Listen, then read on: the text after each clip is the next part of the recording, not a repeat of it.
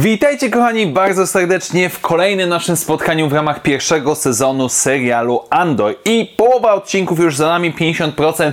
Tak więc przechodzimy do podsumowania w pewien sposób drugiego arku historycznego, który dziś dostaliśmy. I standardowo na samym początku zaznaczam, że dzisiejsza recenzja jest w pełni spoilerowa. Disney Plus jest już w Polsce.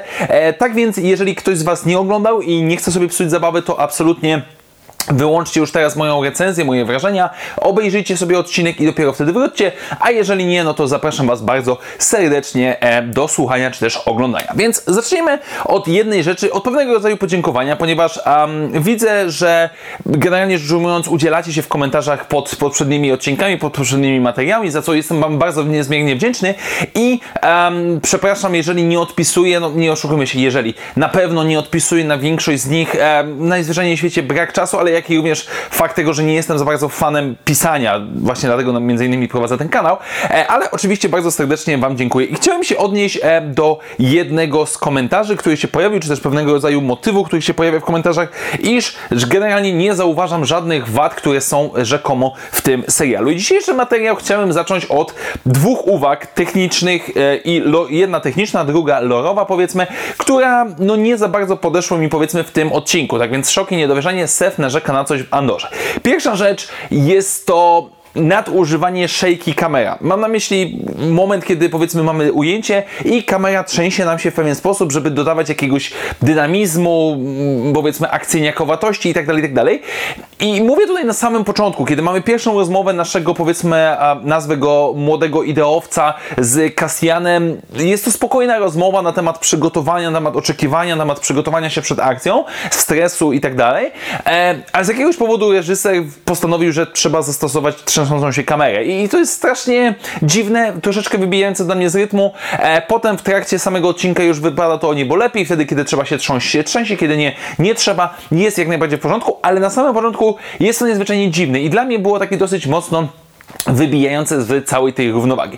Drugi problem, czy też druga moja uwaga jest bardziej dotyczy świata Gwiezdnych Wojen, a mianowicie kałachy strzelają laserami. Znaczy się, widzimy scenę podczas powiedzmy potyczki przy statku przed jego odlotem, gdzie Vel strzela ze swojego kałacha i strzela blasterami. Znaczy się, nie strzela zwykłymi kulami, tylko strzela powiedzmy z tymi, no, z energią, tak?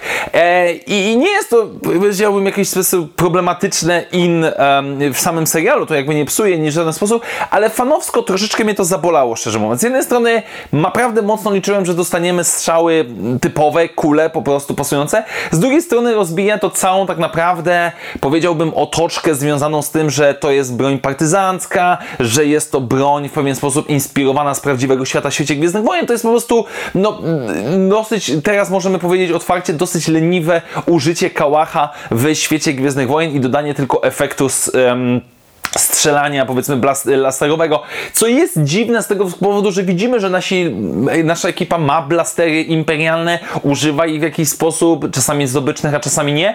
No i najzwyczajniej w świecie troszeczkę zepsuło mi to tą otoczkę. Ale poza tymi dwoma rzeczami, szczególnie z tą drugą, która jest pierdołą, ale musiałem się tym podzielić, bez wielkiego zaskoczenia jestem zachwycony. Tak więc, moi drodzy, jeżeli czekaliście tutaj na narzekania, albo jesteście święcie przekonani, że absolutnie się nie znam na kinie, czy na serialach i nie wiem, kiedy coś jest dobre, kiedy jest złe, no to możecie teraz wyłączyć tą swoją recenzję, bo teraz będzie praktycznie tylko i wyłącznie z górki pozytywnie. I dzisiejszą recenzję chciałem w tej głównej części podzielić na trzy zasadnicze segmenty.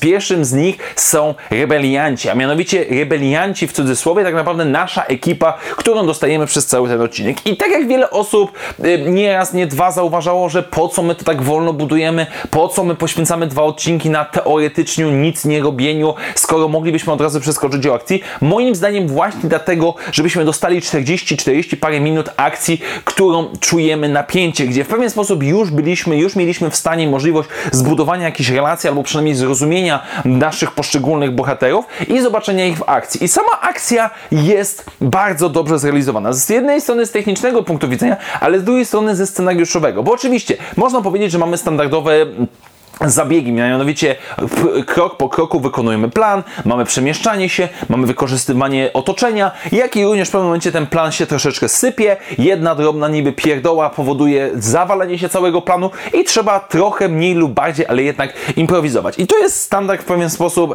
przy tego rodzaju akcjach. Z drugiej jednak strony bardzo mi się podoba to, że my nie mamy do czynienia z jednej strony z wyszkolonymi rebeliantami.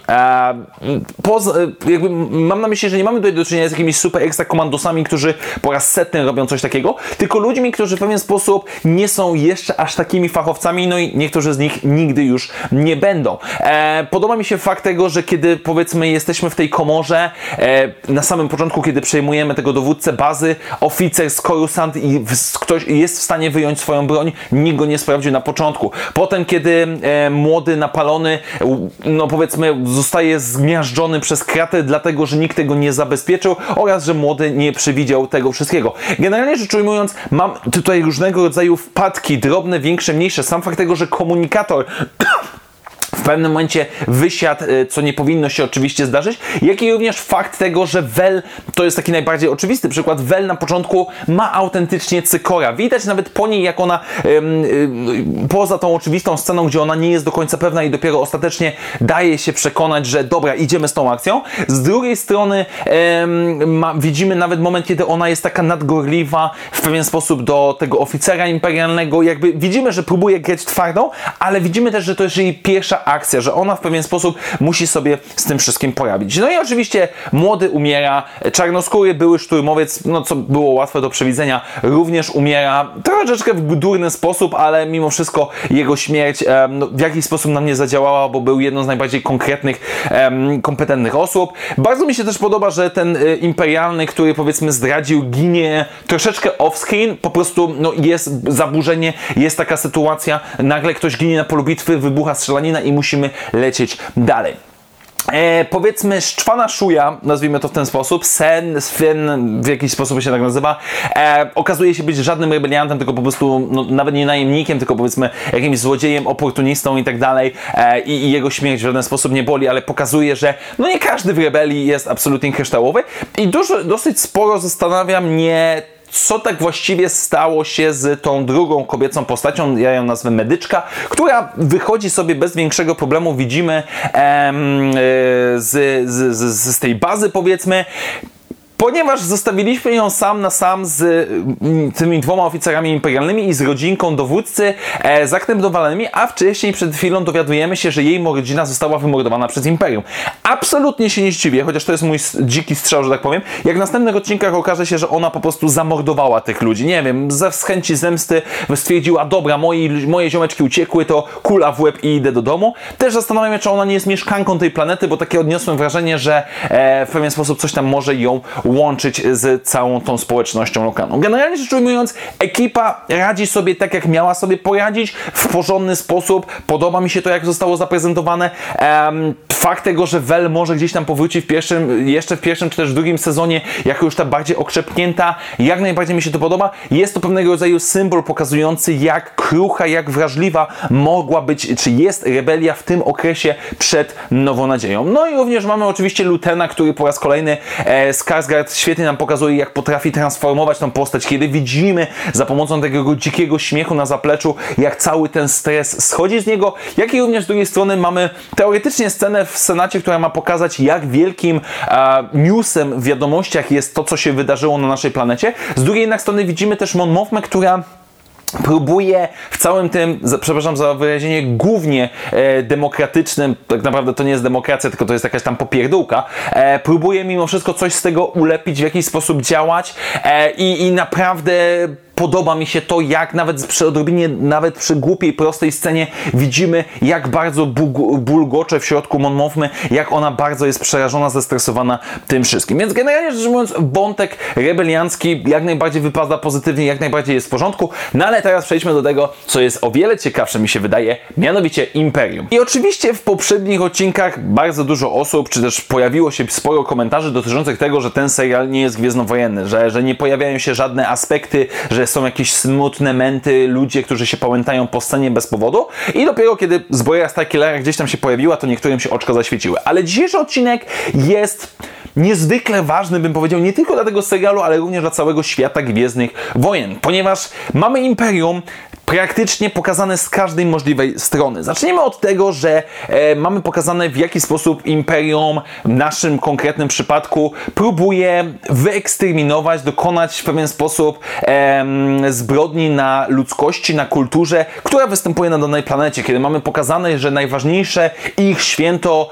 religijno-społeczne, nazwijmy w ten sposób, jest systematycznie cykl po cyklu anulowane po to, żeby w pewien sposób zdusić ducha, czy też unikatowość całej tej społeczności, co widzimy przez akcję, przez wspominanie. Sam dowódca mówi, że no tym największym zagrożeniem są starzy, którzy pamiętają tradycje i tak dalej. I mamy tutaj do czynienia z imperium, które teoretycznie w białych rękawiczkach, no bo teoretycznie nic złego nie robi, próbuje pozbawić kultury danej społeczności. Więc to jest jeden aspekt. Z drugiej strony mamy oczywiście aspekt dowódcy, który mimo wszystko jest człowiekiem, bo stara się wyjść z tej zapyziałej planetki wraz ze swoją rodziną, który też jest po prostu zwykłym dupkiem, który roztył się, bo nie może zapiąć pasa, jak i również, no może nie maltretuje, ale w pewien sposób no, wyżywa się na swoim synu za to. Ale co jest chyba najbardziej kluczowym aspektem tego wszystkiego, co jest najbardziej niesamowicie ważne i istotne, to fakt tego, że mamy żołnierzy imperialnych i nie mamy szturmowców, którzy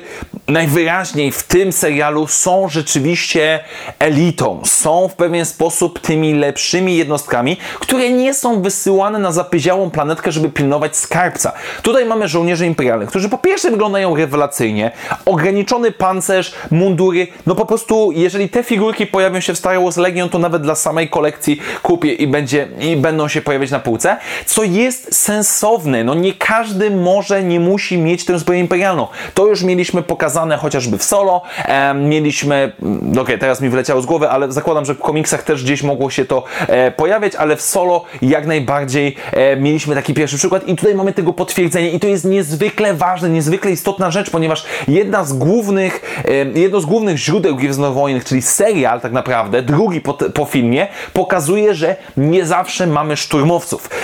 Więc naprawdę zastanawiam się, jeżeli szturmowcy pojawią się jeszcze w tym sezonie, to kim oni tak naprawdę będą. Mamy pokazane bardzo ładne wykonanie hangaru imperialnych myśliwców, kiedy one startują, kiedy one lecą, kiedy po raz kolejny czujemy w pewien sposób to całe napięcie. Generalnie rzecz ujmując, Imperium w tym odcinku jest świetne. Od zwykłych ludzi, scena, kiedy powiedzmy miejscowi wraz z imperialnymi oglądają powiedzmy to oko, my widzimy, że to też są, no to są ludzie, którzy starają się po prostu w jakiś sposób w tym wszystkim funkcjonować. No i oczywiście jest jeszcze ta drobna scenka w Imperialnym Biurze Bezpieczeństwa, gdzie szefu mówi do wszystkich: zadzwońcie do rodziców, zadzwońcie do swoich kochanków, dzisiaj zostajecie na noc w robocie, odpalajcie kawkę i, co jest ciekawe, wyjmujcie wszelkiego rodzaju prognozy, czy też powiedzmy działania, przewidziane scenariusze, na jaki sposób odpowiedzieć na to, co się dzieje. Generalnie rzecz ujmując, widzimy po tym odcinku, po końcówce, że to, co dokonało się, jest naprawdę znaczącą rzeczą. Troszeczkę zaskakujące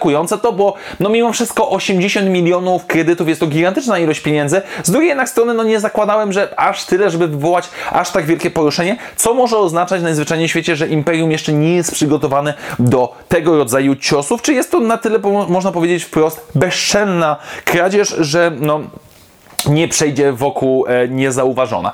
Więc generalnie rzecz ujmując, biorąc pod uwagę, że prawdopodobnie zostało wystarczająca ilość świadków, żeby rozpoznać Kasiana, Cyril pewnie trafi do Imperialnego Biura Bezpieczeństwa, gdzieś to się wszystko połączy i w ten sposób nasz chłopak od płatków śniadaniowych wróci do akcji. Ale generalnie rzecz ujmując, wątki imperialne, ukazanie żołnierzy imperialnych jako ludzi, w pewien sposób funkcjonowania w tym wszystkim, pewnego rodzaju dramatów osobistych, pewnego rodzaju ambicji najzwyczajniej w świecie ludzkich, żeby coś w życiu osiągnąć, to wszystko kumuluje nam się w jedną z najlepszych form ukazania imperium od tej strony ludzkiej, ale też militarnej. Mówię, bo po prostu jestem zachwycony tym, że to są żołnierze imperium, a nie szturmowcy. Naprawdę, naprawdę byłoby cudownie, gdyby całe Gwiezdne Wojny trzymały się tego standardu, ale przynajmniej fajnie, że chociaż w jednym źle, przynajmniej w tym Andorze i nie tylko, pojawia się ten aspekt. Więc generalnie imperium wychodzi tutaj naprawdę świetnie. No i teraz, moi drodzy, Kasian. Na sam koniec sobie zostawiam Kasiana, bo znów odnosząc się do moich komentarzy, niektórzy twierdzą, że na przykład w poprzednim odcinku praktycznie nie było Kasiana. Z czym ja się nie zgadzam, ponieważ każda jego interakcja z członkami poszczególnymi, jak i z całym zespołem pokazywała nam dosyć mocno, jak Kasian różni się od całej reszty ekipy, jakie ma doświadczenie i również jest to kontynuowane w dzisiejszym odcinku. Rozmowa na samym początku, cała akcja. Widzimy najzwyczajniej w świecie, że Kasian już nie raz robił tego rodzaju rzeczy, że jest najlepiej do tego przygotowany, że może nie najlepiej, ale już nie raz groził komuś bronią, próbował się wymanewrować z czegoś, udawał, wie czym jest ten stres, czy niemożliwość spania przed akcją. Jak najbardziej jest to zrozumiałe. No i na samym końcu mamy akcję, która jest dla mnie kluczowa dla postaci Kasiana, która w pewien sposób jest pigułką, takim podsumowaniem tego wszystkiego, bo z jednej strony mamy rebeliantów, różnych rebeliantów, jak doskonale wiemy, jak doskonale widzimy, którzy mają różne motywacje ideologiczne, finansowe, po prostu osiągnięcie własnego celu, a z drugiej strony mamy imperium, które też jest różnorodne jak najbardziej. Pośrodku tego wszystkiego jest Kasian, który, mówiąc w skrócie, ma to w dupie. Widzimy doskonale, że Kasian mimo tej całej sytuacji, mimo pewnego rodzaju namawiania, on pod koniec tak naprawdę tego arku historycznego chce tylko swoje działki, nawet nie chce tych 80, 40 milionów czy ilekolwiek, tylko chce po prostu wziąć swój hajs, oddać kryształek, weź sobie go proszę bardzo, zabiłem ziomeczka, który próbował was okraść, ja spadam, mnie tutaj nie ma i dziękuję bardzo. I to jest niesamowicie, mi się podoba, bo Kasian nie jest tym cwaniaczkiem, którego zabił, tak? Tylko jest stąpającym twardo po ziemi. On zdaje sobie sprawę, że jeżeli będzie w tym dłużej siedział, to albo zginie, albo wciągnie się jeszcze większe kłopoty, nazwijmy to ideologiczne, tak? Bo zacznie być brany pod uwagę jako nie przemytnik, złodziej czy ewentualnie morderca, tylko jeszcze to wszystko opatrzone klauzulą rebelianta. Oczywiście jego zabicie, powiedzmy, tego swojego towarzysza też jest jak najbardziej w porządku i bardzo mocno zaznacza nam jeden, ten kluczowy punkt, bym powiedział, czyli siostry. Zakładam bowiem, że po usłyszeniu, że cała bajeczka o braciszku jest zmyślona i nic takiego się nie wydarzyło, Kasian najzwyczajniej w świecie się wkurzył i impulsywnie zabił kolesia, ponieważ on szuka autentycznie swojej siostry i pewnie z miłą chęcią wykorzystałby te 40 milionów, żeby tylko ją zlokalizować za wszelką cenę, no ale zrobił, co miał zrobić, więc generalnie nie jest w nim dobro. Znaczy się, to co on na samym końcu robi, moim zdaniem nie wynika z jego tylko i wyłącznie empatii, jakiejś dobroci i tak dalej. To wynika raczej z tego, że ukradzenie 80 milionów jest gigantyczną kwotą, gigantycznym takim, powiedzmy, ciepłem na karku, tak? No bo to jest gigantyczna kupa pieniędzy i imperium prędzej czy później gdzieś to powinno znaleźć, jeżeli my pójdziemy do jakiegoś pasera i tak dalej. Nie, Kasian po prostu chce się z tego wszystkiego wykaraskać, on zrobił swoją robotę, dziękuję bardzo. Więc naprawdę ten serial, czy ten odcinek, czy poprzednie odcinki pokazują nam tego Kasiana i dla mnie jakkolwiek plusem całego tego odcinka jest fakt tego, że teoretycznie wiemy, że Kasian powinien to wszystko przeżyć i tak dalej, ale i tak żyłem w niepewności, co z tego właściwie wyjdzie. Z drugiej strony ja nie wiem, co będzie dalej z Kasianem, co go przekona, w jaki sposób, gdzie tam się w tym wszystkim pojawi Saw Gerrera. Generalnie rzecz ujmując, Kasian jest w tym wszystkim, on funkcjonuje w tym wszystkim i ten serial po prostu, zamiast skupiać się tylko i wyłącznie na jednym kluczowym bohaterze, wplata go w pewien sposób w fabułę i dla mnie wychodzi to naprawdę rewelacyjnie. No dobrze, moi drodzy, tak więc z jednej strony zakończenie bez wielkiego szoku jest absolutnie rewelacyjnie, chociaż teoretycznie były te dwa problemy na samym początku, o których wspominałem, ale z drugiej strony naprawdę nie wiem, co będzie dalej. Jakby, imperium się wkurzy, w pewien sposób kopnęliśmy gniazdo pszczół, teraz Imperialne Biuro Bezpieczeństwa wejdzie do akcji i nie tylko. Co będzie z tymi pieniędzmi? Zakładam, że Mon Mothma wkurzy się na Lutena, że zrobił taki bajzel i takie zamieszanie, więc to prędzej czy później doprowadzi, nie wiem, może do śmierci jej męża i jej córki. Zobaczymy. Z drugiej strony, czy te pieniądze zostaną wykorzystane w jakiś sposób, żeby doposażyć, nie wiem, Saw Gerrera, który pojawi się w drugiej połowie sezonu. Nie mam dla tego pojęcia, więc naprawdę nie wiem, co będzie dalej, Zastanawiam się tylko, czy na przykład twórcy pozostaną przy przy podziale trój, że tak powiem, częściowych arków. Ciężko jest mi powiedzieć, biorąc pod uwagę, że teraz już pojedyncze odcinki niektóre będą reżyserowane przez pojedynczych reżyserów, więc ciężko jest mi to powiedzieć, ale naprawdę nie mogę się doczekać. Jakby super. I akcja doszła do końca. Moim zdaniem bardzo dobrze, że była podbudowana przez odcinki, co naprawdę się opłaciło w tym odcinku. No i zachowam to sobie, powiedzmy, na zakończenie całego sezonu, na podsumowanie, ale ja jestem zachwycony. Jest cudownie, jest rewelacyjnie, jest pięknie. Po prostu takie Gwiezdne Wojny mnie jak najbardziej jarają, chociaż z pewną gwiazdką, ale tą gwiazdkę zostawię sobie na sam koniec, na podsumowanie całego sezonu. Tak więc dziękuję Wam bardzo serdecznie, moi drodzy, za dzisiejsze spotkanie. Standardowo przypominam, że jeżeli podoba Wam się to, co robię na kanale, możecie mnie wesprzeć, stawiając mi wirtualną kawę, do której link znajdziecie w opisie. Tak więc jeszcze raz wielkie dzięki, do zobaczenia wkrótce w następnych materiałach i jak zawsze niech moc będzie z Wami. Na razie, cześć!